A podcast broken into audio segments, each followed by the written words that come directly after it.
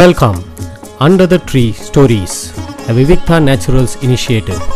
Stories narrated by Ramya Vasudevan.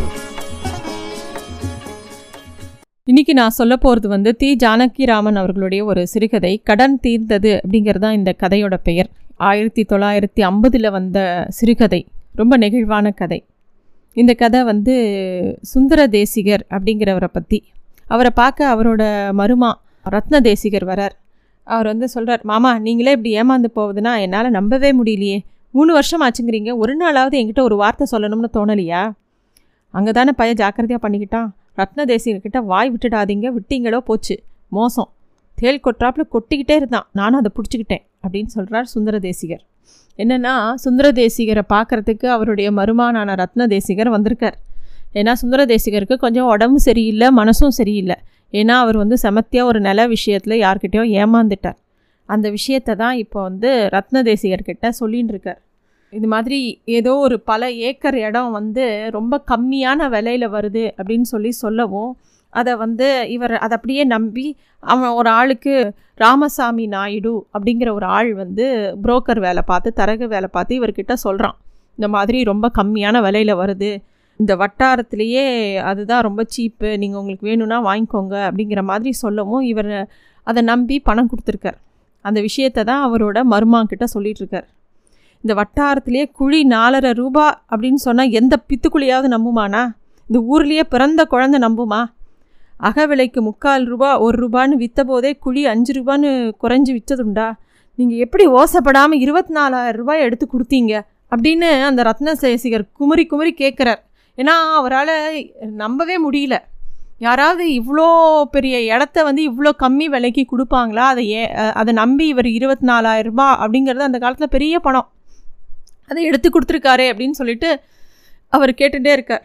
அப்போ அவர் அண்ணி வராங்க, அதாவது சுந்தர தேசிகரோட மனைவி அங்கே வரும்போது, அண்ணி நீங்களாவது சொல்லியிருக்க கூடாதா, என்ன ஆச்சு, எப்படி நீங்கள் இப்படி ஏமாந்தீங்க அப்படின்னோடனே, ஆமாம் உங்ககிட்ட சொன்னால் நீ போட்டிக்கு வந்துடுவேன்னு பயந்துக்கிட்டு எங்கள் பொல்லா மனசு வந்து உங்ககிட்ட மறைச்சி நாங்கள் எல்லாத்தையும் எடுத்து கொடுத்துடுறோம், என் நகையை முதக்கண்டு கழட்டி கொடுத்துட்டேன், ஆத்தா புடவை கொடுத்தா அப்பன் குதிரை கொடுத்தான்னு சொல்லு அங்கிற செய்தியாக எல்லாத்தையும் கொடுத்துட்டேன் அப்படின்னு சொல்லி அவங்க அப்படியே வர துக்கம் தொண்டை அடைக்கிறது, அழுதுண்டே அவங்க அண்ணி அந்த வீட்டுக்குள்ளே போயிடுறாங்க.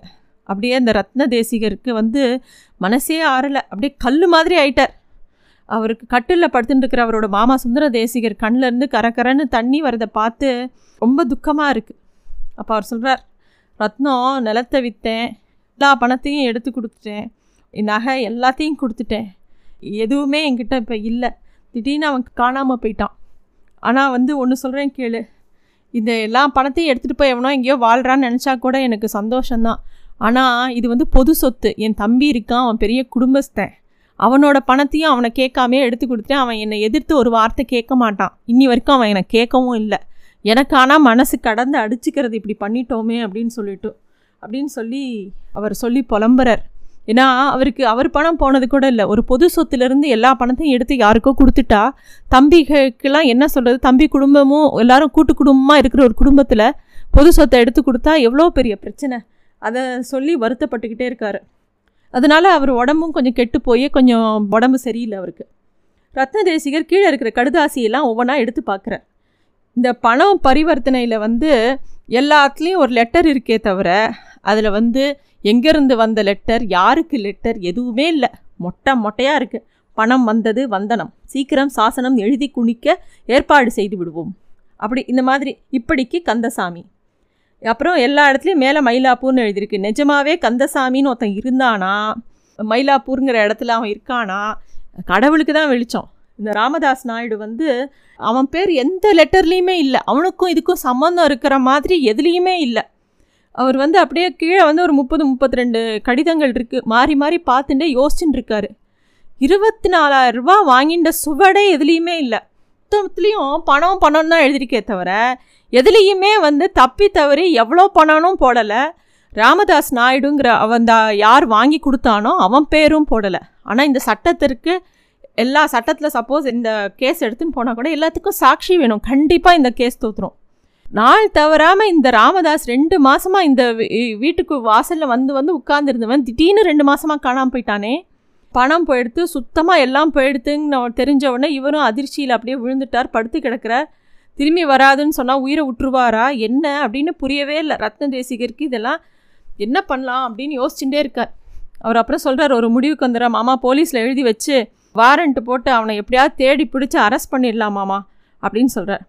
அதுக்கு அவர் சொல்கிறார், சுந்தர தேசிகர் சொல்கிறார், அதெல்லாம் எனக்கு ஒன்றும் ஆசை இல்லைப்பா, அதெல்லாம் வந்து என்ன பண்ண போகுது, சொத்தை காப்பாற்றிக்க வேணும்னு எனக்கு தோணலை. என் சொத்துனால இன்னொரு ஜீவன் திருப்தி அடைஞ்சு சந்தோஷமாக இருந்தால் அது எனக்கு திருப்தி தான். ஆனால் என் தம்பியோட வாழ்க்கையை நினச்சா தான் எனக்கு கவலையாக இருக்கு. அவன் பெரிய சம்சாரி, என் வார்த்தைக்கு ஒன்றும் எதிர்பேசிச்சு பேச மாட்டான். இப்போ அவன் பங்கையும் எடுத்து கொடுத்தனால தான் எனக்கு மனசு கடந்து அடிச்சிக்குதுன்னு அவர் சொல்கிறார். உடனே இவன் சொல்கிறாரு, ரொம்ப மனசை போட்டு வளைச்சிக்காதீங்க, பார்க்கலாம் என்ன பண்ணலாம் அப்படின்னு பார்க்கலாம் அப்படின்னு சொல்லிட்டு ஆறுதல் சொல்லிவிட்டு அப்படியே அந்த லெட்டரெல்லாம் எடுத்து பார்த்துக்கிட்டே போகிறார். இந்த சுந்தர தேசிகருக்கு வயசு அறுபது ஆறுது. சைவ சித்தாந்தத்தில் கரை கண்டவரவர். தேவாரம் பாடினார்னா அவ்வளோ நல்லாயிருக்கும், அப்படி ஒரு சாரீரம் பிசிறு இல்லாமல் அப்படி பாடுவார் அவர்.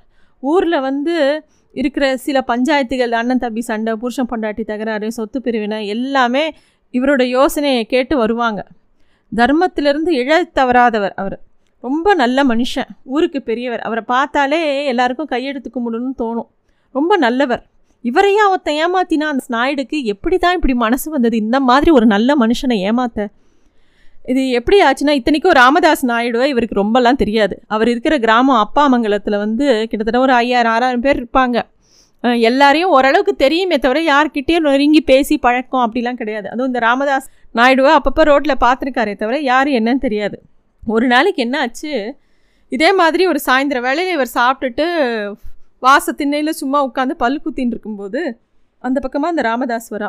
சும்மா ஒரு நல்லா விசாரிக்கணும்னு, என்னப்பா எப்படி இருக்க அப்படின்னு இவர் கேட்கவும், அவரும் நல்லா இருக்கேன், ஏன் நீங்கள் சௌக்கியமானு கேட்க, இவர் வந்து உன் சவுக்கு மரம் எப்படி விற்குது அப்படின்னோடனே, சவுக்கு மரமா, அந்த கடையெல்லாம் நான் இப்போயோ மூடிட்டேன் சார் அப்படின்னு சொல்கிறான். கடையை மூடிட்டியா, இப்போ என்ன பண்ணுற சாப்பாட்டுக்கு அப்படின்னோடனே, ஏதோ கமிஷன் வியாபாரம் செஞ்சிட்ருக்கேன், நிலங்கெல்லாம் முடிச்சு கொடுக்குறேன், ஏதாவது தரகு வருதுன்னா அப்படியே பண்ணிகிட்ருக்கேன் அப்படின்னு சொல்கிறான். உடனே இவர் சொல்கிறார், ஆமாம்மா தரகு வேலையில் பாடு குறைச்சல் நிறைய, லாபமும் ஜாஸ்தி, சரி சரி இப்போ ஏதாவது கையில் இருக்கா, என்ன பண்ணிக்கிட்டு இருக்கு அப்படின்னோடனே, ஆமாம் இப்போ வந்து ஒரு பெரிய இடம் வந்திருக்கு, அந்த இடத்துல தான் யார் அந்த அதிர்ஷ்டசாலி, யாருக்கு போகும்னு யோசிச்சிட்ருக்கேன். என்னது இடமா, வீடா, நிலமா அப்படின்னு கேட்குறார். நிலந்தானுங்க, கண்ணான நிலம், இருபோகம், ஒரே தாக்காக ரெண்டரை வேலி, குருவை இருபது தாளடி இருபது காணும், எந்த பஞ்சத்துலேயும் ரெண்டு போகமும் சேர்ந்து முப்பத்தஞ்சுக்கு குறையாது அப்படின்னு சொல்கிறான். ஸ்தலம் எங்கே இருக்குது அப்படின்னு இவர் கேட்குறார். இது வரைக்கும் இங்கே புங்கஞ்சேரியில் அப்படின்னோடனே, சரி என்ன விலை அப்படின்னோடனே, நாலரை ரூபா அப்படிங்கிறோம். அவருக்கு அப்படியே தூக்கி வாரி போட்டது. புங்கஞ்சேரிங்கிறது ரொம்ப நல்ல இடம், நல்ல செழிப்பான இடம், அங்கே போய் நாலரை ரூபாய்க்கா, குறைஞ்சது பதினஞ்சாயிரம் ரூபாவாவது இருக்குமே, எப்படி நாலரை ரூபா அப்படின்னு சொல்கிற அப்படின்னு அவர் ஏதோ சொல்லிகிட்டு இருக்காரு. இவருக்கே நம்ப முடியல. நீங்கள் சத்தமாக பேசாதீங்க, இது யாருக்கும் தெரியக்கூடாது அப்படின்னோடனே, வாங்க உள்ளே போய் பேசுவோம் அப்படிங்கிறான் அவன். என்றைக்குமே இவனை யாருன்னே தெரியாது. சரின்னு இவர் உள்ளே கூட்டின்னு வராரு. அப்போ தான் ராமதாஸோட மனசாட்சி எழுந்துக்கிறது. ஐயோ, நம்ம பாட்டுக்கு ஏதோ சொல்ல போய் இவர் நம்பிட்டாரே, இந்த வேஷத்தை போடலாமா இல்லை கட்டிடலாமா, பாவம் அது பார்த்தா நல்ல மனுஷனாக இருக்கேன்னு அவன் மனசில் தோணுது. அவர் வந்து ஒரு சேர் போட்டு உட்காருப்பா அப்படின்னு சொல்கிறாரு. அவன் இல்லை இருக்கட்டுங்க அப்படின்னு சொல்லிட்டு கீழே உட்காந்து சொல்கிறான். அந்த உடமைக்காரர் வந்து மெட்ராஸில் ஏதோ கம்பெனியில் வேலையாக இருக்கார். குத்தகைக்காரன் சரியாக பணம் கொடுக்க மாட்டேங்கிறான். அதனால் அவர் பட்டணத்துலேயே வீடு கீடுன்னு கட்டின்னு தங்கிடலான்னு நினைக்கிறாரு. அவர் கொஞ்சம் பட்டணத்துக்காரர் மாதிரி ஆகிட்டார். அவருக்கு இந்த ஊர் பழக்க வழக்கமும் தெரியாது, நிலத்தோட வேல்யூவும் தெரியாது. எல்லாத்தையும் குத்தகைக்காரன்ட்ட கொடுத்து கொடுத்து காசு வாங்கிட்டு இருந்தார். இப்போ வந்து ஊரோடையே இருக்கலாம் அப்படின்னு முடிவு பண்ணோடனே, இந்த இடத்த விற்கலான்னு முடிவு பண்ணிட்டாரு அப்படின்னு அவர் சொல்ல, அதனால் அவர்கிட்ட போய் பேசும்போது வித்துடுறேன் வித்துடுறேன்னு சொல்கிறாரு. போன வாரம் போயிருந்தேன், அப்போ வந்து விலை கேட்டதுக்கு நாலரை ரூபான்னு சொன்னார். என்னாலே நம்ப முடியல. சரி, மனுஷனுக்கு விஷயம் தெரியல அப்படின்னு அப்பயே புரிஞ்சுக்கிட்டேன். சரி, அப்படியே நம்மளே அமுக்கிடலாமான்னு பார்த்தா என்கிட்ட அவ்வளோ பண வசதி இல்லை. சரி, அதனால் நமக்கு தெரிஞ்சவங்க யாருக்காவது கிரையம் பண்ணி கொடுக்கலான்னு மனசில் தோணிச்சு. யார்கிட்ட சொல்கிறதுன்னு தான் புரியவே இல்லை. புங்கஞ்சேரியில் நாலரை ரூபாய்க்கு நிலம் இருக்கான்னு யாராவது காது கொடுத்து கேட்குற சேதியாக இது.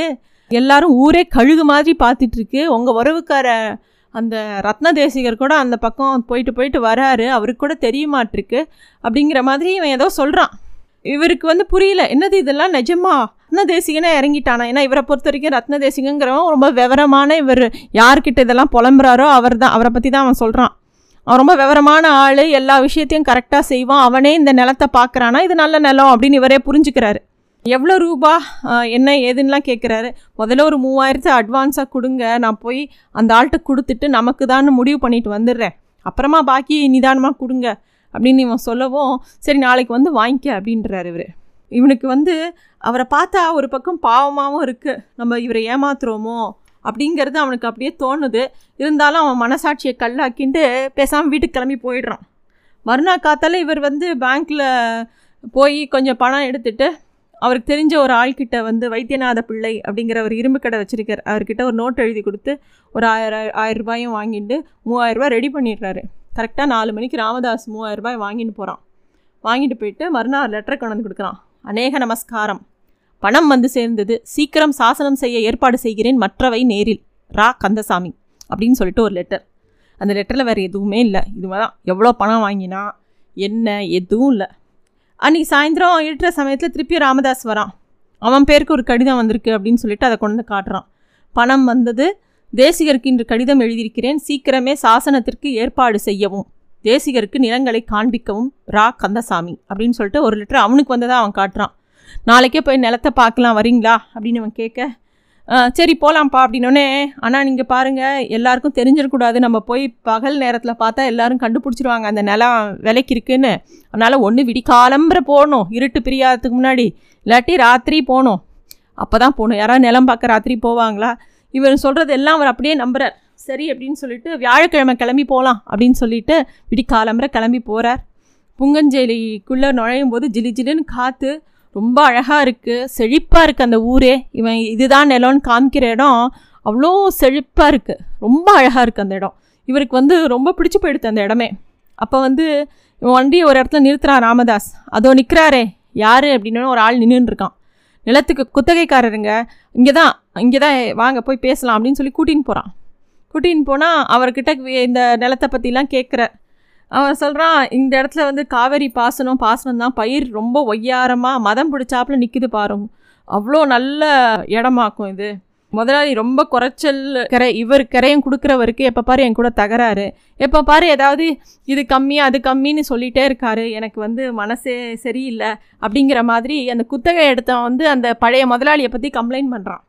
உடனே இந்த ராமசாமி ரொம்ப தெரிஞ்ச மாதிரி, இனிமேல் அந்த கவலை எதுக்கு அவனுக்கு, இவர் தான் புது முதலாளி, எப்படியும் கொஞ்ச நாளில் தெரிஞ்சு போகுது அப்படின்னு சொல்கிறான்.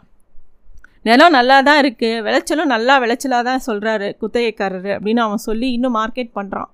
இவர் அப்படியே நம்பிடுறாரு, ரொம்ப சந்தோஷப்படுறாரு அந்த இடத்த பார்த்து, ரொம்ப நன்னா இருக்குது அப்படின்னோடனே அந்த குத்தகைக்காரரும் என்னமோ வஞ்சனை இல்லாமல் வளைக்கிறேன் சார், சொந்த குழந்த மாதிரி நினச்சி தான் இதெல்லாம் இந்த நிலத்தை நான் பார்த்துக்கிறேன், குத்தகை தக்கணும் எனக்கு அவ்வளோதான் அப்படின்னு சொல்கிறார். கவலைப்படாதையா, வஞ்சம்னா இல்லாமல் உழைச்சா கண்டிப்பாக உனக்கு எல்லாம் தக்கும் அப்படின்னு இந்த ராமசாமி ஏதோ சொல்லிவிட்டு ரெண்டு பேரும் கிளம்பி திருப்பியும் ஊருக்கு வந்துடுறாங்க.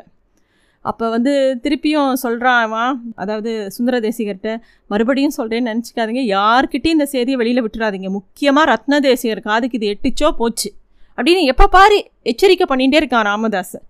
இவரும் சொல்கிறார், எனக்கு என்ன பைத்தியமா, இதை போய் நான் யார்கிட்ட சொல்ல போகிறேன் அப்படின்னு சொல்லிட்டு இவருக்கு ஒரே சந்தோஷம், நல்ல இடமா அமைஞ்சிருக்கு, எல்லா பணத்தையும் நம்ம அதில் போட்டு இன்னும் வீட்டுக்கு நல்லது பண்ண போகிறோன்னு இவர் நினச்சிக்கிறார். இந்த தேசிகர் பார்த்த அந்த ரெண்டரை வேலி தாக்கும் புங்கஞ்சேரி கோங்கனார் சேர் கோயில் நிலம், அந்த குத்தகைக்காரன் தஞ்சாவூர் மாட்டுத்தரகு செய்து கொண்டிருந்தவன். அவன் ராமதாஸிடம் பத்து ரூபா ஃபீஸ் வாங்கிட்டு குத்தகைக்காரன் மாதிரி வேஷம் போட்டுட்டு அவர்கிட்ட பேண்டிய பேச்சை பேசிட்டு கிளம்பி போயிட்டான். ஆனால் ராமதாசாமிக்கு மனசில் திருப்பி திருப்பி தோணுது, பாவி பைய இந்த ஆள் எப்படி ஏமாந்து போகிறானே, இதோடு இந்த நாடகம் வெளுத்தா கூட ரொம்ப நல்லது தான் அப்படின்னு ராமசாமியே யோசிக்கிறான். ஏன்னா அந்த மனுஷன் சுந்தர தேசிகர் வந்து அவ்வளோ அப்பாவியாக நம்புகிறார், இவன் சொல்கிறது எல்லா விஷயத்துக்கும் கொஞ்சம் கூட அவர் சந்தேகப்பட மாட்டேங்கிறார். அண்ட் அவன் வந்து எது சொன்னாலும் ஒத்துக்கிறார். ஒரு மாதம் ஆறுது, மயிலாப்பூர்காரரு இன்னும் கரையம் பண்ணி கொடுக்கறதுக்கு வரவே இல்லை, எப்போ கேட்டாலும் எனக்கு நேரம் இல்லை நேரம் இல்லைன்னு லெட்டர் வருது. ராமதாஸ் ஒவ்வொரு தடவையும் பணம் வாங்கி போயிட்டே இருக்கான். நாலு மாதம் ஆறுது, இன்னொரு ஆயிரம் இன்னொரு நாலாயிரம் அப்படின்னு ராமதாஸுக்கு போயிட்டே இருக்குது. எல்லாத்துக்கும் கூட கூட ஒரு கடிதத்தையும் கொண்டு வரான். இப்படி பணம் போயிட்டே இருக்குது. ஆனால் வந்து என்ன பண்ணிட்டான், ரொம்ப சாமர்த்தியமாக ஒரு சமயம் மாயவரத்துலேருந்து பாதிரி பழம் தேசிகருக்கு உயிர் அப்படின்னு சொல்லி கொண்டு வந்து இறக்குறது நாலஞ்சு கூட நிறையா. இன்றைக்கி நல் இந்த வருஷம் அவங்களோட நிலத்தில் நல்ல விளைச்சல் அப்படின்னு சொல்லிட்டு மூட்டை மூட்டையாக அரிசி அரிசியை கொண்டு வந்து இறக்குறது.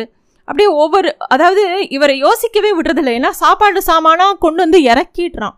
எல்லாமே உங்கள் நிலத்தில் காய்ச்சது நிலத்தில் காய்ச்சதுன்னு சொல்லிட்டு இவருக்கு ரொம்ப சந்தோஷமாக இருக்குது. ஒரு சமயம் அவரே சொல்கிறாரு, ஓய் நீ ரொம்ப இங்கேதான் தெரிஞ்ச ஆளையா அப்படின்னு ஒரு நாள் அவர் சொன்ன உடனே இவனுக்கு மனசாட்சி மீது புண்ணில் சொட்டு கொடுத்தார் போல் விழுந்தது. சுரீர் என்ற அந்த வலியை பொறுத்து கொண்டு நிமிர்ந்து கொண்டான்.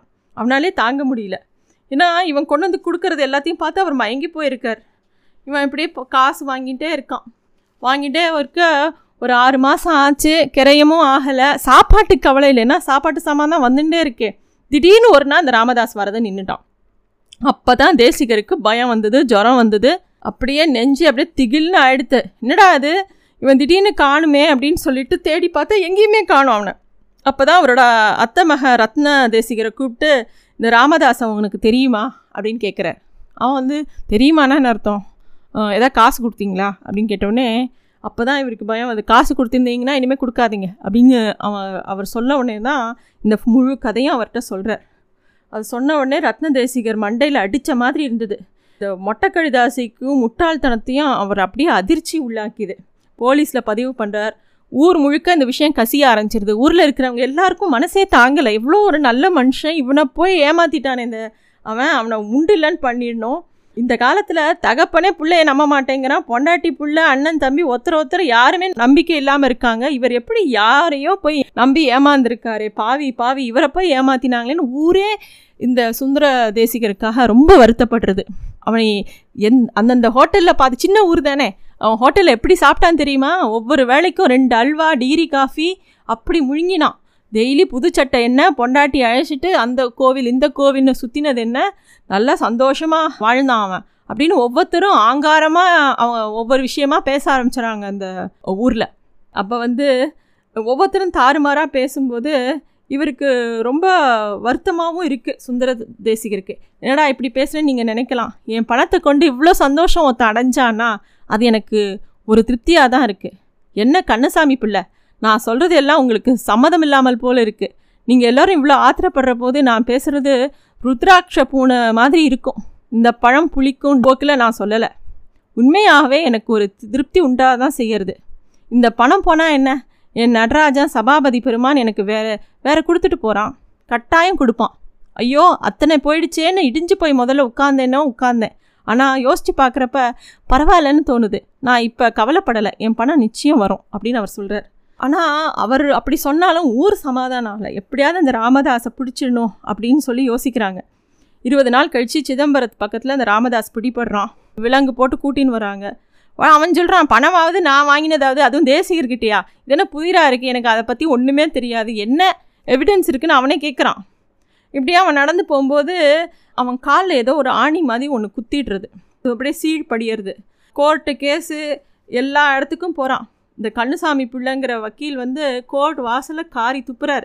இப்படி இருந்த கையில் இருந்த கொஞ்சம் காசும் தீர்ந்து போச்சு அந்த ராமதாஸுக்கும். திடீர்னு ஒரு நாள் தலைவலின்னு ஒரு நாள் படுக்கிறான். நிற்காத தலைவலி அவனுக்கு. அப்படியே காய்ச்சல் வந்தது, பூச்சி வெட்டின மாதிரி அப்படியே கிடு கிடுகிடுன்னு அவன் உடம்பு வந்து சுருங்கி போக ஆரம்பிச்சிடுது. எந்த மருந்து கொடுத்தும் பலன் இல்லை, மருந்துக்கு கூட காசு இல்லை, படுத்த படுக்கே ஆகிட்டான். ஊரில் இருக்கிறவங்க எல்லாரும் நல்லா ஏமாத்தினையில் பாரு அப்படின்னு சொல்லி அவனை இன்னும் ஏசுகிறாங்க. அவனுக்கு நம்பிக்கையே போயிடுத்து. இன்னும் ரெண்டு நாளோ மூணு நாளோ உயிர் பிரிய போகிறது ராமசாமி அந்த நாயுடுக்கு, ராமதாஸ் நாயுடுக்கு.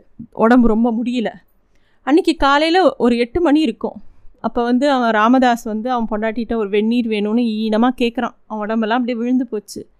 அப்போ அவன் மனைவி வந்து அவங்க வந்திருக்காங்க அப்படிங்கிறான். யாருன்னொடனே தேசிகர், ரத்ன தேசிகரா அப்படின்னோடனே இல்லை இல்லை பெரியவர் அப்படின்னு சொன்னோடனே அவன் எதிர்பார்க்கவே இல்லை சுந்தர தேசிகர் வருவார்னு. அவர் பாட்டுக்கு உள்ளே வரார். சுற்றி முற்றி பார்க்குறாரு. ஒரே அழுக்கு துணியும் இதுவுமா இருக்குது, அந்த இடமே நாற்றம் அடிக்கிறது. அவன் ராமதாஸ் மனைவி வந்து என்ன சொல்கிறதுனே புரியாமல் ஓரமாக நின்றுட்டு கையை பசிஞ்சுட்டு இருக்கா. இவர் எதுக்கு வந்தாரோ, என்ன சொல்ல போகிறாரோ, என்ன நடக்க போகிறதுன்னு அவளுக்கு பயமாக இருக்குது. இவர் வந்து சொல்கிறார், ராமதாஸ் உனக்கு உடம்பு சரியில்லை, கவலைக்கிடமாக இருக்குதுன்னு சொன்னாங்க, அதான் பார்த்துட்டு போகலான்னு வந்தேன். அது மட்டும் இல்லை, உன்கிட்ட ஒரு முக்கியமான ஒரு விஷயத்த சொல்லணும், நான் பேசணும் அப்படின்னு சொல்கிறார். உடனே அவருக்கு ஒரு சேர் எடுத்து போகிறார். அவர் வந்து உட்கார்ந்தோடனே அவள் அவனையும் சிரமப்பட்டு உட்காத்தி வைக்கிறார் அவர் மனைவி.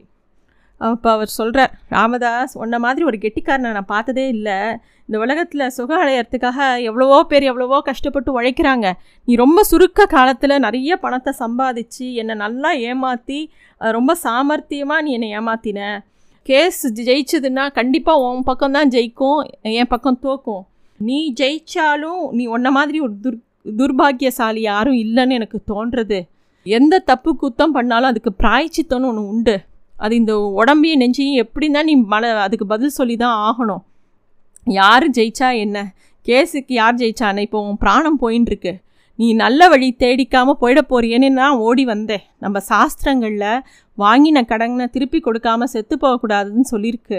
இப்போ உன் கடனை நீ தீர்த்துப்படணும், நானும் பாக்கி இல்லைன்னு குறையில்லாமல் மனசார சொல்லிடணும். இப்போ அதுக்கு தான் நான் அங்கே வந்திருக்கேன். நீ என் பணத்தை வச்சுட்டு பழைய கடன்லாம் அடைச்ச, சுகமாகவும் இருந்த எல்லாம் கேள்விப்பட்டேன், எனக்கு ரொம்ப திருப்தி தான். ஆனால் கடனை அடைக்காமல் போகக்கூடாது. அக்கம் பக்கத்தில் விசாரித்தேன், உனக்கு டாக்டருக்கு பணம் கொடுக்க கூட உன் கையில் காசு இல்லைன்னு எல்லாரும் சொன்னாங்க. உன் கையில் இருக்கிற ஏதாவது ஒன்று கொடு போதும், அஞ்சு ரூபா இல்லை ஒரு ரூபா எது கொடுத்தாலும் போதும். நான் சந்தோஷமாக வாங்கிட்டு உன் கடன் தீந்து போச்சு, என் தேவார ஆணை லோகமாத்த ஆணையாக சொல்லிவிடுறேன், என்ன அதுக்கு தான் நான் வந்தது அப்படின்னு அந்த சுந்தர தேசிகர் சொல்கிறார். சொல்லிவிட்டு அமைதியாக அவனை பார்த்துட்டுருக்கார். ராமதாஸுக்கு இது புரியவே இல்லை. அவர் என்ன சொல்கிறாருன்னு உள்வாங்கிக்க கூட அவன் மனசில் இடம் இல்லை. அப்படியே பார்த்துட்டே இருக்கான், அவனுக்கு துடிக்கிறான். அப்படியே நான் நிஜமாக தான் இதை சொல்கிறேன், ஏதாவது கொடு போதும், இருபத்தி நாலாயிரம் சொச்சமும் தீர்ந்து போச்சுன்னு மனசார சொல்லிட்டு போயிடுறேன் அப்படிங்கிறார். அப்படியே விம்மி விம்மி அழற குரல் கேட்குறது. திரும்பி பார்க்குறார், ராமதாஸோட மனைவி வந்து அப்படி வாய் விட்டு அழ ஆரம்பிச்சிட்டா, அவளால் அடக்கவே முடியல, கதறி அழறா. அவள் பக்கத்தில் போய் ஒரு சீம்பி தொங்கின அவனோட கையை எடுத்து உள்ளங்கையில் எதையோ வச்சு தேசிகரை நோக்கி கையை இழுத்து அவர் பக்கமாக நீட்டுறா. அவர் அந்த கையை பிடிச்சிட்டு அந்த ரெண்டு நாவை வாங்கிக்கிறார். வாங்கின்ட்டு சொல்கிறார், அம்மா இனி ஏன் அழற, பேசாமல் இரு, என் கடன் தீர்ந்து போச்சு, பராசக்தி கேட்க சொல்கிறேன், உன் புருஷன் கடனை பூராவும் தீர்த்துட்டான், கவலையே படாத, அவனுக்கும் கவலைப்பட வேண்டாம், நான் போயிட்டு வரேன் என்று வெளியே போய்விட்டார். Thanks for listening to stories under the tree, Vivikta Naturals initiative.